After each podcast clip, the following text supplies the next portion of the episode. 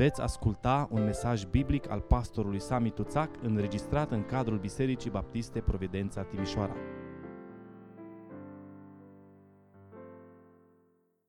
Dacă am luat hotărârea și l-am primit pe Domnul, atunci cuvântul Domnului spune așa cum l-am primit pe Hristos, prin credință, așa să și umblăm în El. Amin?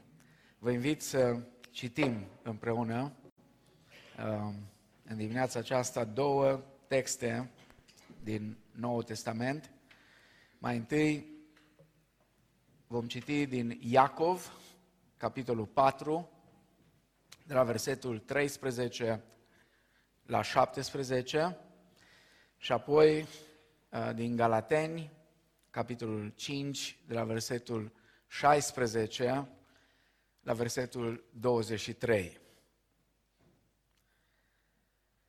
Iacov, capitolul 4, de la versetul 13. Ascultați acum voi care ziceți, astăzi sau mâine ne vom duce în cutare cetate, vom sta acolo un an, vom face negustorie și vom câștiga. Și nu știți ce va aduce ziua de mâine. Căci ce este viața voastră? Nu sunteți decât un abur care se arată puțin tel și apoi piere. Voi din potrivă ar trebui să ziceți, dacă va vrea Domnul, vom trăi și vom face cu tare sau cu tare lucru. Pe când acum vă făliți cu lăudărășirile voastre, orice laudă de felul acesta este rea. Deci, cine știe să facă bine și nu face, săvârșește un păcat. Și trecem la Galateni, capitolul 5, de la versetul 16. Zic dar, umblați cârmuiți de Duhul și nu împliniți poftele firii pământești. Căci firea pământească poftește împotriva Duhului și Duhul împotriva firii pământești.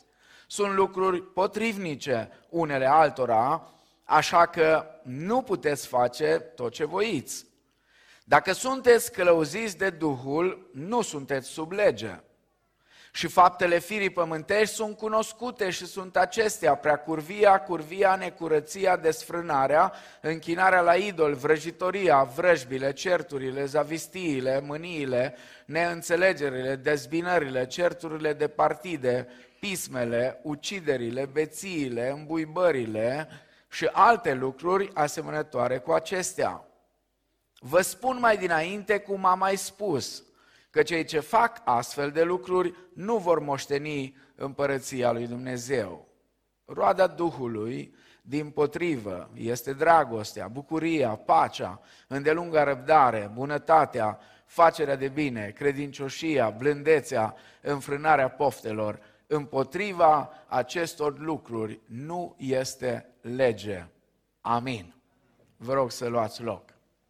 Cu ajutorul Domnului, în dimineața aceasta pornim la drum într-o nouă serie de mesaje intitulată Chemați la Sfințenie. Cum l-ați primit pe Hristos, așa să și umblați în El. Chemați la Sfințenie. Chemarea aceasta este o chemare atât de clar prezentată în Noul Testament, încât fiecare credincios, fiecare persoană care citește Cuvântul lui Dumnezeu nu se poate să nu vadă chemarea aceasta eh, pe care Dumnezeu o face creștinului de a umbla pe calea sfințeniei. De fapt, atunci când Apostolul Pavel, în Efeseni, capitolul 1, vorbește despre alegerea noastră prin Harul lui Dumnezeu, el spune că alegerea aceasta s-a făcut cu un scop.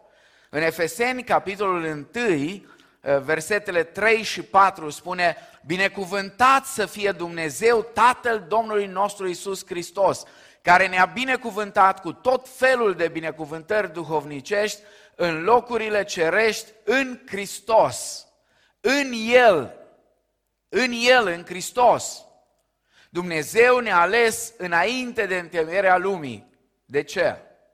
Ca să fim sfinți și fără prihană înaintea Lui. Ca și creștini suntem chemați să ne mișcăm în această direcție a scopului lui Dumnezeu pentru noi. Nu uitați, scopul lui Dumnezeu pentru noi este același din Geneza până în Apocalipsa, să facem om după chipul nostru, după asemănarea noastră și El să stăpânească împreună cu noi peste întreaga creație. Iar în Romani, capitolul 8, cu versetul 29, Apostolul Pavel reia ideea aceasta și spune că scopul pe care Dumnezeu îl are cu noi este să ne facă asemenea chipului lui Iisus Hristos. Adică să fim sfinți și fără prihană, pentru că El, Domnul, așa este. Așa a trăit în mijlocul nostru. Probabil că versetul cel mai bun în Noul Testament care ilustrează principiul acesta se află în Coloseni, capitolul 2, cu versetul 6. De aceea l-am și luat ca și verset cheie, dacă vreți, cum spuneam pe vremuri, ca și verset de aur al acestei serii de mesaje.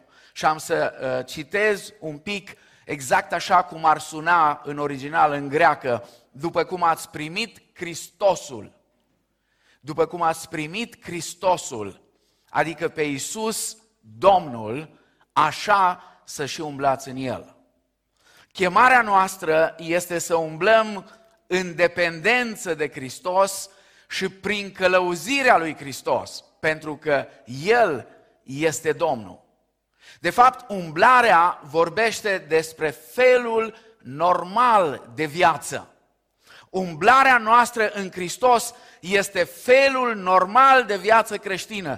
Nu este ceva care, eh, mă rog, este rezervat doar pentru o elită, doar pentru un fel de călugări evanghelici. Că noi nu avem călugări, nu avem instituția aceasta a călugăriei cum există în Biserica Catolică sau Ortodoxă. Nu, nu este pentru un soi de, de elistă, elită mai gnostic, așa, care cunoaște eh, mai bine decât ceilalți. Nu, umblarea cu Hristos, așa cum l-am primit pe Hristos, așa să și umblăm în El, este modul normal, felul normal de viață pe care trebuie să-l trăim ca și creștini. Și umblarea aceasta sugerează progresul sigur al cuiva, răbdarea și perseverența cu care facem față ispitei și opoziției. De fapt, umblarea este despre un pas decizional. Ascultați cum spune, așa cum ați primit Hristosul, a fost o decizie la un moment dat de a-L primi pe Hristos în viața noastră, un, un pas decizional, apoi o dedicare progresivă Domnului pe zi ce trece tot mai mult. Pe zi ce trece, tot mai dedicați. Pe zi ce trece, El să aibă controlul tot mai mult în viața noastră. Pe zi ce trece, în timp ce umblăm cu El. Așa ca Enoch. Enoch a umblat cu Dumnezeu 300 de ani. Și apoi a fost luat la cer și nu s-a mai văzut, pentru că l-a luat Domnul. Umblarea noastră cu Domnul se finalizează dacă umblăm cu perseverență până la sfârșit. Ea se finalizează cu prezența noastră apoi acolo, lângă Domnul. Fie că ne cheamă acasă, fie că Domnul vine și tot ne cheamă și ne adună pe toți să fim împreună. Un pas decizional, o dedicare progresivă, zi de zi, zi de zi, clipită de clipită, să fim tot mai aproape de El, tot mai asemănător cu El. Și apoi o limpezire a direcției. Direcția în care trebuie să mergem este direcția cerului. Înspre acolo am pornit, înspre cer. Iar conducătorul nostru în drumul acesta este Domnul. Amin? El este Domnul nostru și El este Cel care ne călăuzește. Primul mesaj din această serie l-am intitulat Criza falimentului în umblarea creștină. Mesajul acesta este despre cum spuneau puritanii, despre păcătoșenia imensă a păcatului. Despre faptul că ideea că după convertire, după ce ne-am întors la Domnul, după ce ne-am botezat, după ce am devenit parte din trupul lui Hristos, unii au impresia că am ajuns la final. Nu, abia am intrat în viața creștină, în mod oficial. Și sunt unii care cred că după convertire nu mai există ispite, nu mai există încercări, nu mai există falimente. Ideea aceasta este o înșelătorie crasă. Cu siguranță există biruință în Hristos. Cu siguranță există biruință în Hristos. Amin? Asta nu e un motiv pentru triumfalismul extrem pe care îl afișează unii.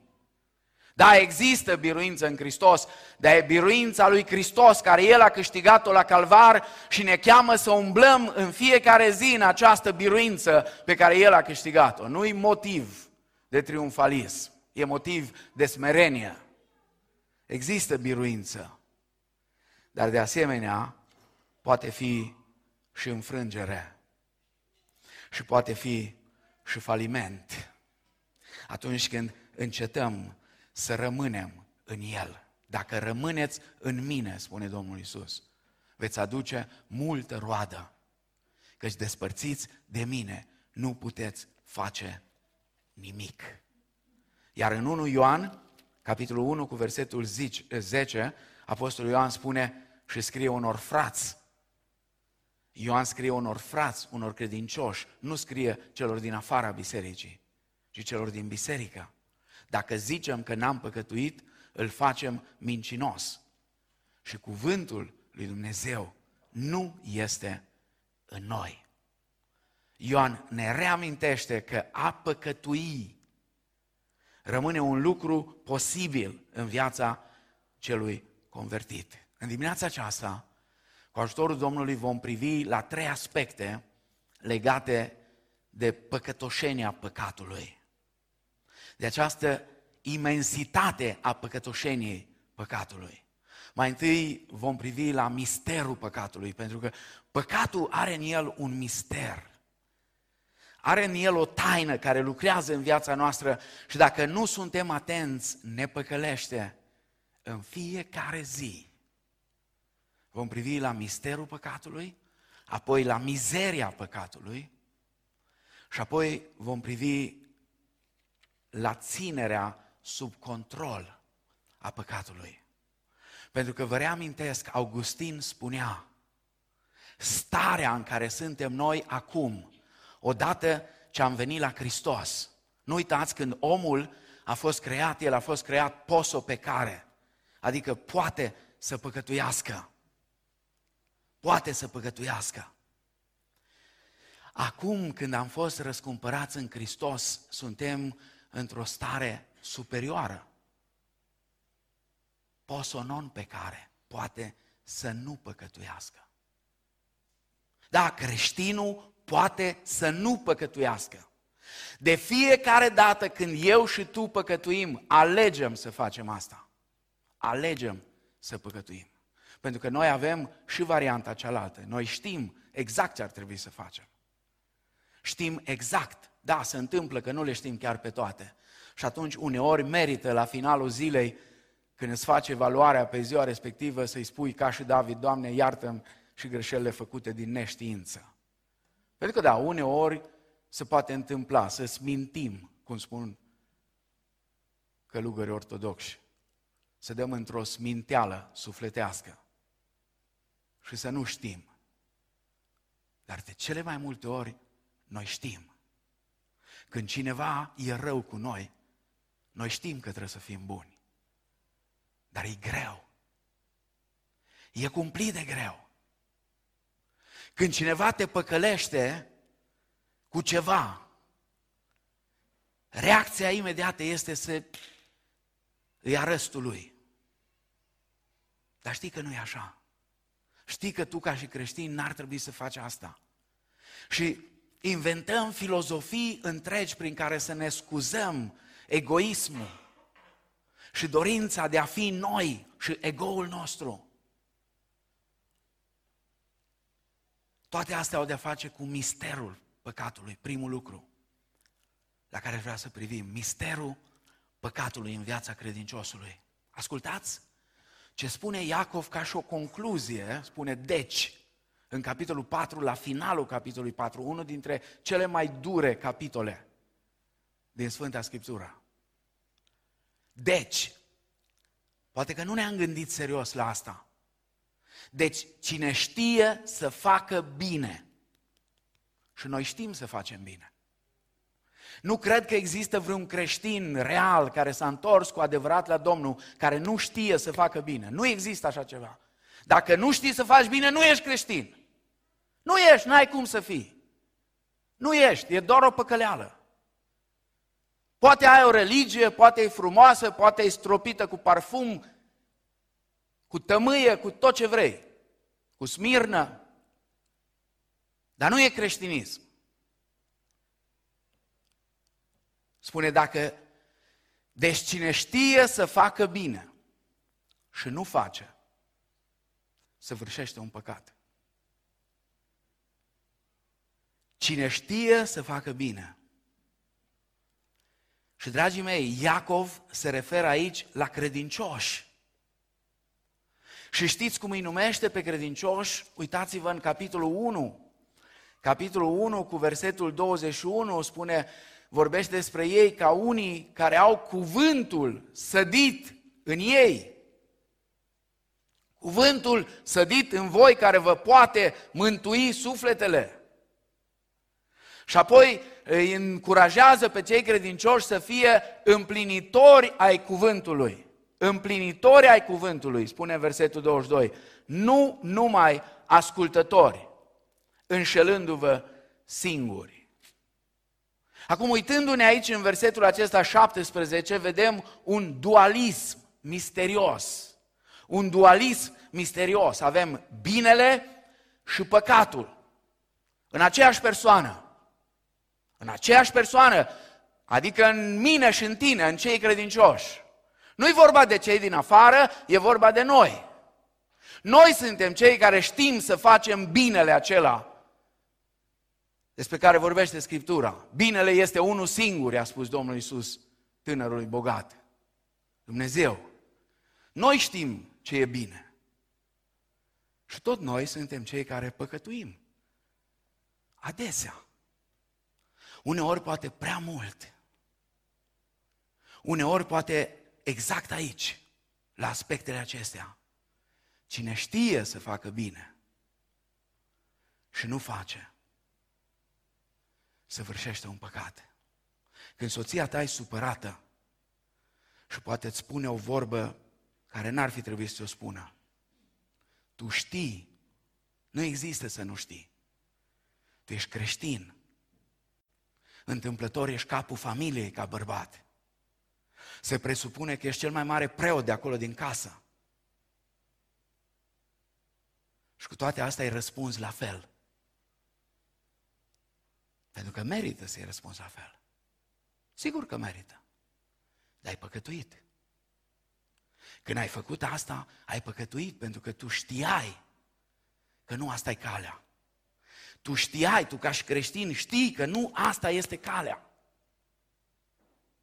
Când copilul tău te enervează și îl iei și tu știi că nu asta e calea. Știi că nu e asta calea. Știi care e calea. Și totuși te duci în direcția în care îți place ție. De ce? O să vedem imediat unde e problema. E dualismul acesta misterios. Și explicația pentru acest dualism moral o găsim în Galateni, capitolul 5, versetele 16 și 18. Ascultați ce spune Apostolul Pavel. Zic dar, umblați cârmuiți de Duhul și nu împliniți poftele firii pământești. Căci firea pământească poftește împotriva Duhului și Duhul împotriva firii pământești. Sunt lucruri potrivnice unele altora, așa că nu puteți face tot ce voiți. Dacă sunteți călăuziți de Duhul, nu sunteți sub lege. Observați, este un dualism care polarizează. Polarizează viața credinciosului. Ai experimentat lupta asta decizională în viața ta? Pe de o parte, o dorință extraordinară de a plăcea lui Dumnezeu. Și pe de altă parte, în același timp, o dorință de a-ți plăcea ție însuși, de a plăcea eului tău. Toți am experimentat asta. Toți am trecut pe aici. Pe de o parte îmi doresc, vreau, vreau să fac ceea ce îi place Domnului. Dar uneori tensiunea e atât de mare încât apare conflictul acesta, această polarizare. De ce asta? De ce se întâmplă așa? Iată, Apostolul Pavel în Romani, capitolul 7, ne explică, ne dă răspuns de ce se întâmplă lucrurile în felul acesta. Romani 7 cu 18. Știu în adevăr că nimic bun nu locuiește în mine, adică în firea mea pământească. Pentru că cei drept am voința să fac binele, dar nu am puterea să-l fac. Asta e problema. Poate v-am povestit întâmplarea aceea cu ani de zile în urmă, când într-o noapte pe la 12, când mă pregăteam să-mi închid telefonul noaptea, de multe ori mi-l pun pe modul avion, ca să-l închid cu totul. A intrat un mesaj pe Messenger o tânără din București. Pace. Greșeala mea a fost să spun pace. Și eu. Și apoi a început să toarne. Cred că le avea scrise deja mesajele. Și la urmă, știți ce mi-a spus? După discuțiile care le-am avut, mi-a spus, frate, eu știu ce trebuie să fac. Am și dorința dar nu am puterea. A spus, da, știu. Asta e lupta cea mai mare care noi avem. Noi știm ce este bine. Avem chiar dorința să-l facem. Dar nu avem puterea. Și Iacov vine și spune, cine știe să facă binele și nu face, săvârșește un păcat. Nu e nicio scuză pentru faptul că n-ai puterea. Tu, ca și creștin, nu poți să ai nicio scuză pentru faptul că nu ai puterea să faci binele. Pentru că puterea de a face binele este la dispoziția noastră. Dumnezeu a pus-o la dispoziția noastră. Dumnezeu nu ne-a mântuit și ne-a dat o serie de lucruri care trebuie să le facem și ne-a lăsat pur și simplu în aer singuri, fără să știm. Dumnezeu a pus la dispoziția noastră mijloacele harului prin care putem să perseverăm până la final, altfel niciunul dintre noi n-am fi în stare să mergem înainte. În Galateni 5, de la versetul 19, acolo unde începe și faptele firii pământești, sunt cunoscute și sunt acestea. Pavel vorbește despre viața centrată în ego-ul nostru. Nu intru în detalii, am trecut de mai multe ori prin Galateni împreună. Dar uitați-vă acolo, în lista aceea e vorba de păcate sexuale, versetul 19, păcate spirituale, versetul 20, păcate sociale, versetul 20 și 21. Toate aceste păcate se regăsesc în inimile noastre. Și cât câtă vreme nu știm să fim protejați de puterea sângelui Hristos și de puterea Duhului Sfânt, păcatul acesta care e acolo și lucrează, ne va pune la pământ. Vă rog, Pavel nu vorbește aici despre un act al păcatului. Nu despre cineva, vorbește în altă parte, în Galateni, dacă cineva deodată a căzut într-o greșeală. Nu despre asta vorbește aici. Pavel nu vorbește aici despre oameni care deodată, ci el vorbește aici nu de un, obice- de, de, de un act, ci despre un obicei al păcatului. Iar faptul că creștinul nu este sub lege, ci sub har, nu este o scuză pentru păcate. Apoi, deși Pavel vorbește despre viața centrată în egozul nostru, el vorbește mai departe și despre viața în Duhul.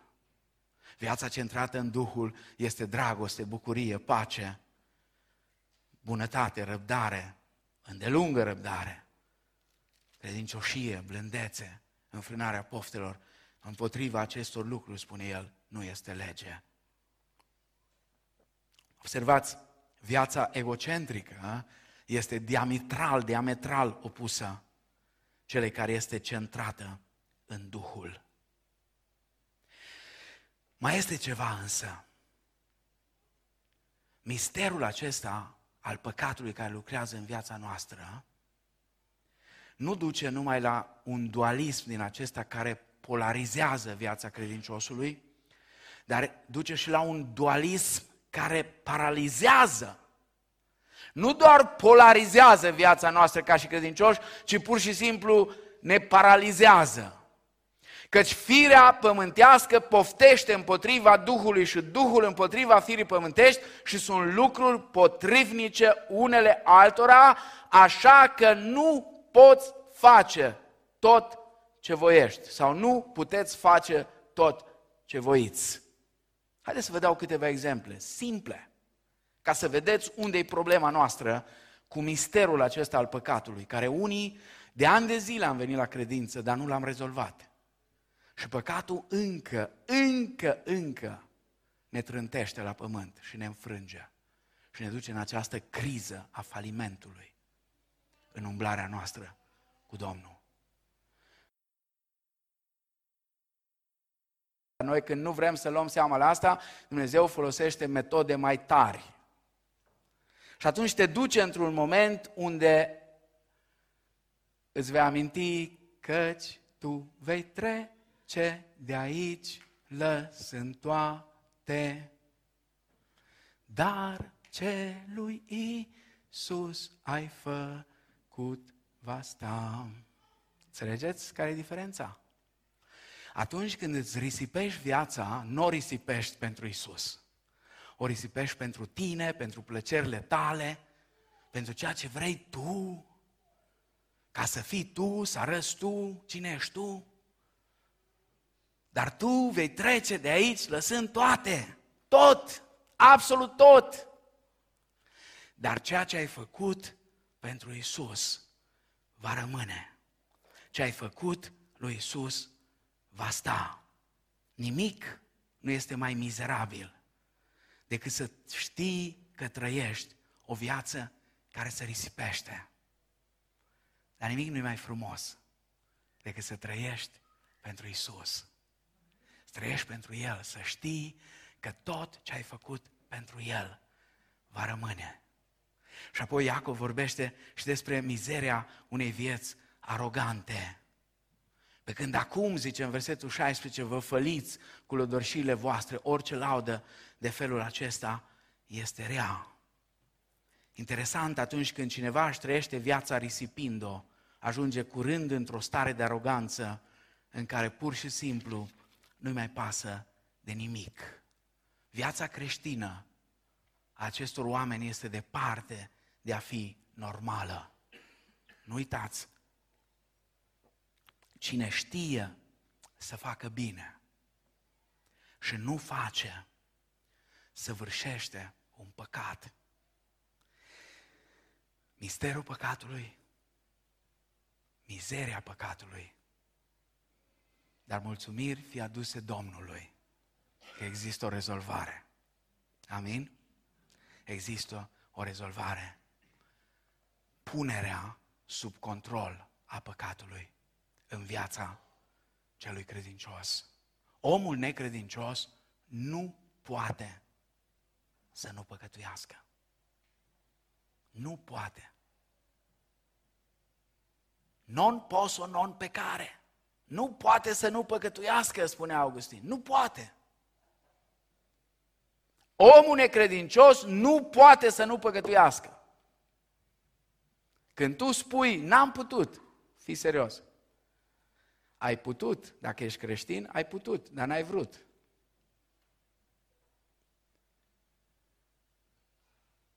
Ascultați ce spune în versetul 15 Iacov.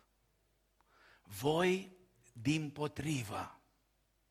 Expresia aceasta din potrivă introduce un contrast izbitor între un mod de a trăi viața, risipind-o, și modul de a trăi viața investind pentru Isus, lucruri care rămân.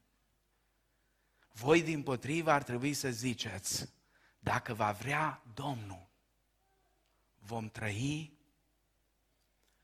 și vom face cu tare sau cu tare lucru. Vom trăi și vom face cu tare sau cu tare lucru. Am citit nu de mult mărturia unui păstor de demult, unul dintre cei mai extraordinari oameni din secolul 20. Cândva în anii 20, 90 a fost aici în România. La Oradea am avut o conferință cu el, l-am ascultat. Fratele Stephen Olfern, unul dintre cei mai mari titani în predicare în America. A fost omul care și-a pus mâinile peste Billy Graham. L-a văzut pe Billy Graham. L-a văzut și a spus altor păstori, tânărul ăsta, tânărul ăsta, va face Dumnezeu ceva extraordinar cu el. Stephen Orford era păstor undeva și era și el ca noi toți. Dar într-o zi, din Amvon l-a luat salvarea. Din Amvon. Șapte luni de zile n-a mai putut să vorbească. N-a mai putut. Era a doua oară. A mai fost odată între viață și moarte la vârsta de 19-20 de ani. Dar știți, uneori nu prea învățăm din unele lucruri pe care Dumnezeu le îngăduie în viața noastră. Și atunci Domnul ne vorbește a doua oară. Și spune El, după șapte luni mi-am revenit și mi-am luat slujba, dar următorii 15 ani n-au mai fost niciodată la fel. Problema aceasta a punerii sub control a păcatului în viața noastră ca și credincioși poate fi soluționată prin doi pași. Doi pași simpli, extrem de greu de pus în aplicare. Primul, recunoașterea voii lui Dumnezeu. Voi din potrivă ar trebui să ziceți, dacă va vrea Domnul, dar nu ca un slogan. Era într-o vreme și cei de vârsta mea, trebuie să vă amintiți, erau unii așa care afișau o super sfințenie și vorbeau la fiecare două vorbe, spunea dacă va voi Domnul, dacă va îngădui Domnul, dar Domnul era obligat să voiască ce voiau ei, numai că vorbeau frum, nu despre asta e vorba. Nu, nu despre asta. Nu, realmente, când vrei să afli voia Domnului, îl întrebi, o cauți în Scriptură. Stai să-ți vorbească în Duhul. Pentru că Duhul tău e cuplat cu Duhul Sfânt care e acolo în tine și îți vorbește. Ai cuvântul. Apropo, niciodată, dar absolut niciodată Duhul nu-ți va vorbi înăuntru tău altceva decât vorbește Scriptura. Niciodată. Dacă ceva vine și ți se pare că ți-a vorbit Domnul, dar e în contradicție cu Scriptura, n-a fost Domnul. E ca și cu Ilie, Domnul nu era în vântul acela. A fost doar un vânt. Nu, nu era Domnul, nu Domnul a vorbit. Domnul întotdeauna când vorbește, vorbește în concordanță cu cuvântul pe care tot El l-a transmis. Recunoașterea voii lui Dumnezeu. Dacă va vrea Domnul. Sigur, noi teoretic, toți, ca și creștini, recunoaștem suveranitatea lui Dumnezeu. Cum să nu o recunoaștem? Cum nu? Dar practic. Practic, noi înțelegem ce înseamnă asta practic, că Dumnezeu este suveran în întreg universul, că tot universul nu că este suveran, este suveran absolut. Absolut.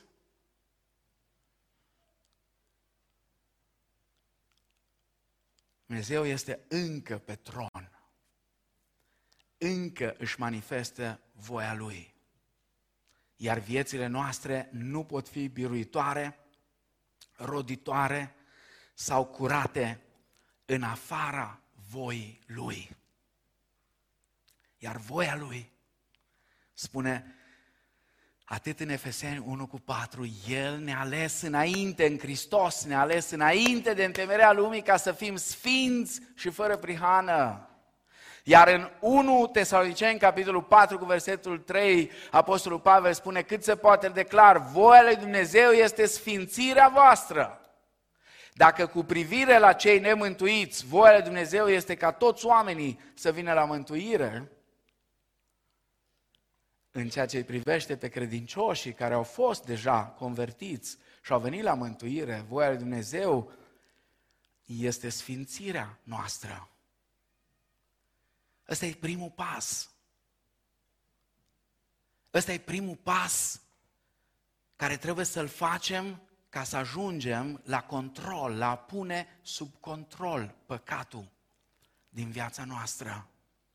Să recunoaștem voia lui Dumnezeu, dar nu doar teoretic, ci pur și simplu să recunoaștem că uneori Dumnezeu face lucrurile total altfel decât ne-am închipit noi, pentru că așa vrea El. Și al doilea pas, ăsta e și mai greu decât primul, este renunțarea în favoarea voii lui Dumnezeu. Voi ar trebui să ziceți, dacă va vrea Domnul, vom face cu tare sau cu tare lucru. Acum, una este să recunoști voia lui Dumnezeu, alta este să te supui voii lui Dumnezeu. Una e să o recunoști, alta este să supui, două lucruri diferite. Pasajul care ne ajută cel mai bine să înțelegem voia lui Dumnezeu și ce avem de făcut cu ea este Romani, capitolul 12, versetele 1 și 2. Vă îndemn, dar fraților, pentru îndurările lui Dumnezeu, să aduceți trupurile voastre ca o jertfă vie, sfântă, plăcută lui Dumnezeu. Aceasta va fi din partea voastră o slujbă duhovnicească sau, cum spune în greacă, o slujbă logică, logikos la treia, o slujbă logică, este logic. Din moment ce Dumnezeu și-a arătat toate îndurările față de voi, este logic acum să vă aduceți trupurile ca o jertfă vie, sfântă, plăcută lui Dumnezeu. Și apoi versetul 2, să nu vă potriviți chipului veacului acestuia, ci să vă prefaceți continuu, este în original, să vă prefaceți continuu, prin înnoirea minții voastre, ca să puteți deosebi bine voia lui Dumnezeu cea bună, plăcută și desăvârșită. Observați, Pavel leagă viața de supunere de cunoașterea acelei voi a lui Dumnezeu pe care el o numește cea bună, plăcută și desăvârșită. Voia lui Dumnezeu este profitabilă pentru noi, spune Pavel. Este cea bună. Și mă întorc la Iacov, care nu ne lasă. Cine știe să facă bine și nu face, săvârșește un păcat, spune Iacov în capitolul 4 cu versetul 17. Este vorba aici de voia lui Dumnezeu pe care nu o poți neglija, nu o poți ignora. Nu poți să te faci că nu vrei să o asculți.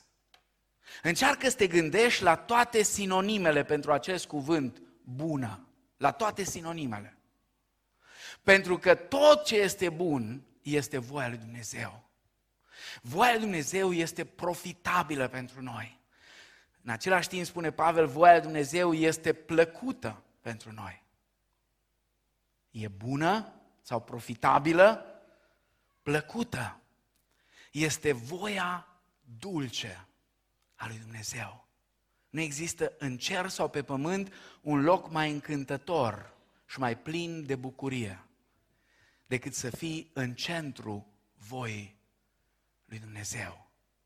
De aceea Domnul Iisus când ne-a învățat să ne rugăm, a spus, așa să vă rugați când spuneți, Tatăl nostru care ești în ceruri, sfințească-se numele Tău, vie împărăția Ta și facă-se voia Ta, precum un cer, așa și pe pământ. Știți unde e cerul pe pământ? Cerul pe pământ este acolo unde voia lui Dumnezeu se face.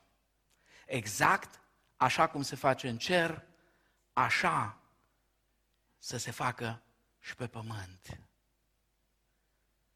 Acum, dăm voie să spun ceva, pentru că aici e marea noastră problemă. Aici e dilema noastră, aici ajungem să ne punem tot felul de întrebări. Dacă rămâi în voia lui Dumnezeu, dacă rămâi constant în voia lui Dumnezeu, nu este o garanție că contextul în care tu trăiești se va schimba. Dar cu siguranță inima ta se va schimba. Uitați-vă la Iosif. Uitați-vă la Iosif. Omul ăsta, oriunde îl puneai, era în voia lui Dumnezeu. Acasă în casa lui Potifar, în închisoare, sus pe tron, al doilea după faraon. Domnul era cu el. Nu i-a schimbat contextul. Domnul era cu el și și-a întins bunătatea peste el și l-a ținut nu știu câți ani în închisoare. Nu l-a scos din închisoare. N-a dat un cutremur să pice zidurile închisorii, să iasă Iosif, cum a ieșit Pavel și ceilalți, Sila. Nu, a stat acolo. A făcut bine la unul dintre ei, a doi care au ieșit afară, i-a spus, uite ce o să întâmple, spune de mine, l-a durut pe la nici măcar în cot de Iosif.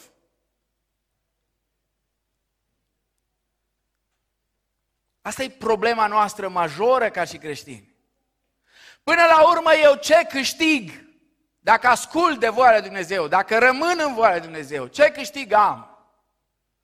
Ce câștig am că tot timpul pierd, uită-te, tot timpul pierd. Asta vine diavolul și îți spune. Și îți spune și mie, și ție, și la toți ne spune. Dacă rămâi în voia lui Dumnezeu, nu e o garanție că se schimbă contextul. Toată lumea o să aducă flori, toată lumea o să-ți întinde covorul roșu, tot o să fie super fain, nu o să te îmbolnăvești. Dar starea inimii tale, cu siguranță, se va schimba. Voia Dumnezeu este profitabilă, este plăcută pentru noi și este perfectă. Spune Pavel, bună, plăcută și desăvârșită. Atunci când Pavel spune că voia Dumnezeu este perfectă pentru noi, cuvintele prezintă o dramă nu doar desfășurată acum, ci și o dramă escatologică, desfășurată într-o viitoare zi.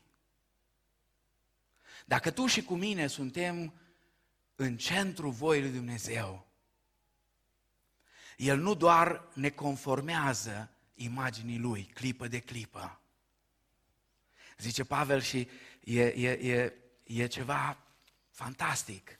În Corinteni,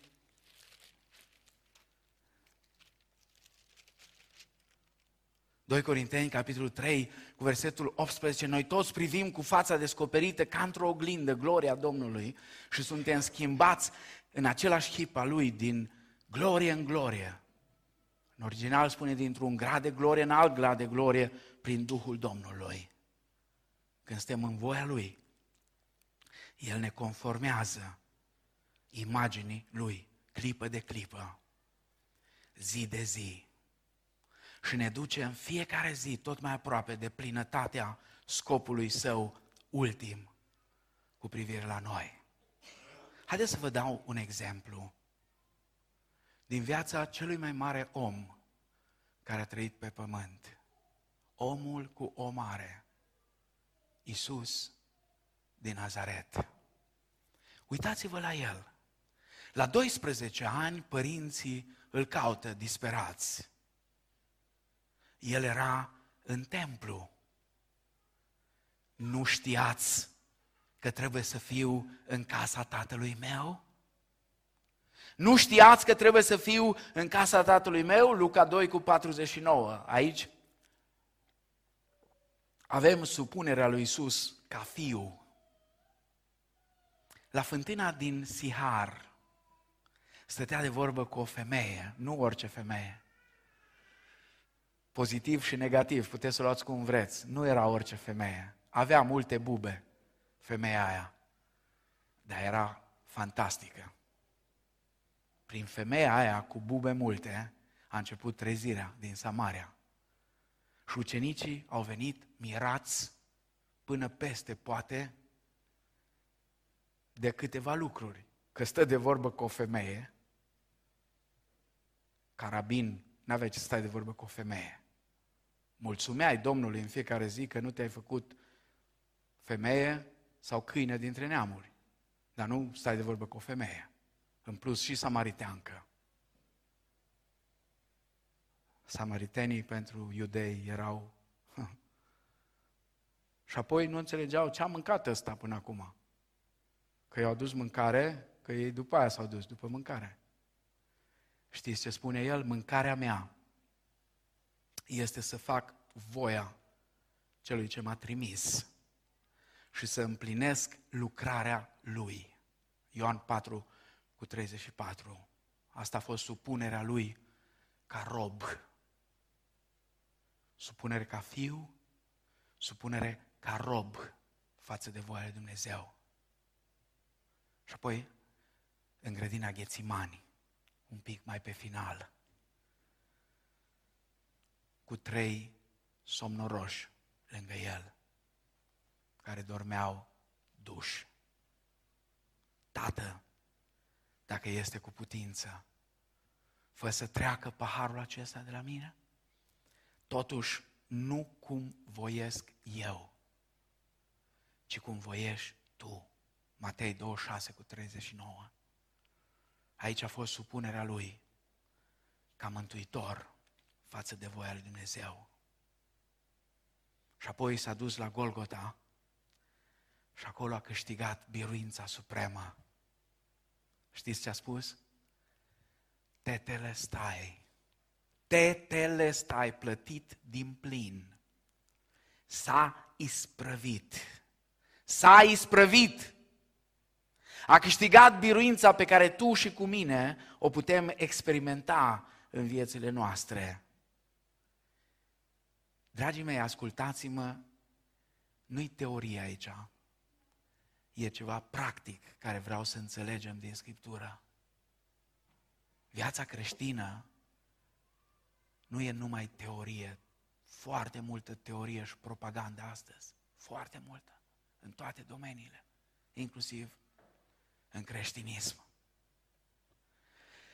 Când ne supunem lui Dumnezeu, așa cum s-a supus Isus, ceva misterios se întâmplă în noi.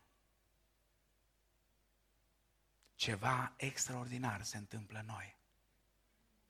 Vă atrag atenția că în faptele capitolul 5, 5 uh, cu versetul 32, Biblia spune că Dumnezeu dă Duhul Sfânt celor ce ascultă de El. Și verbul a asculta, care îl folosește Luca acolo, este același ca și în versetul 29 din același capitol, unde Petru spune trebuie să ascultăm mai mult de Dumnezeu decât de oameni. Cuvântul acesta folosit de Luca implică ascultarea față de o autoritate anume. Așadar, dragii mei, frați și surori, indiferent de cum am crezut noi sau percepem noi uneori viața asta creștină. Noi, dacă suntem sinceri, vedem câte biruințe avem și câte eșecuri. Vedem criza asta a falimentului cu care ne tot confruntăm. Avem nevoie ca Duhul Sfânt al lui Dumnezeu să ne întărească ca să câștigăm biruința. Exact așa cum acolo în Ghețimani s-a întâmplat ceva, în timp ce Iisus era și se ruga și agoniza, Tatăl a trimis un înger care să-l întărească acolo în grădină, Luca 22 cu 43. Dar acum ascultă-mă cu atenție.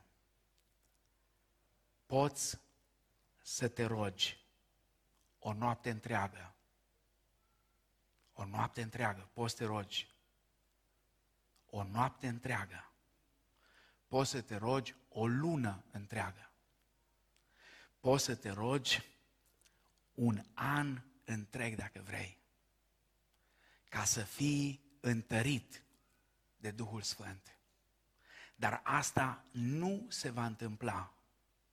Nu se va întâmpla până când nu vei fi gata să asculți de voia lui Dumnezeu.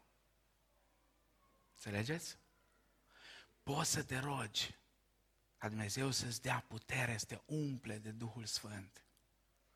Dar dacă nu asculți de voia lui Dumnezeu, asta nu se va întâmpla. Este exact cum Dumnezeu i-a spus lui Solomon în contextul în care are loc sfințirea, binecuvântarea templului.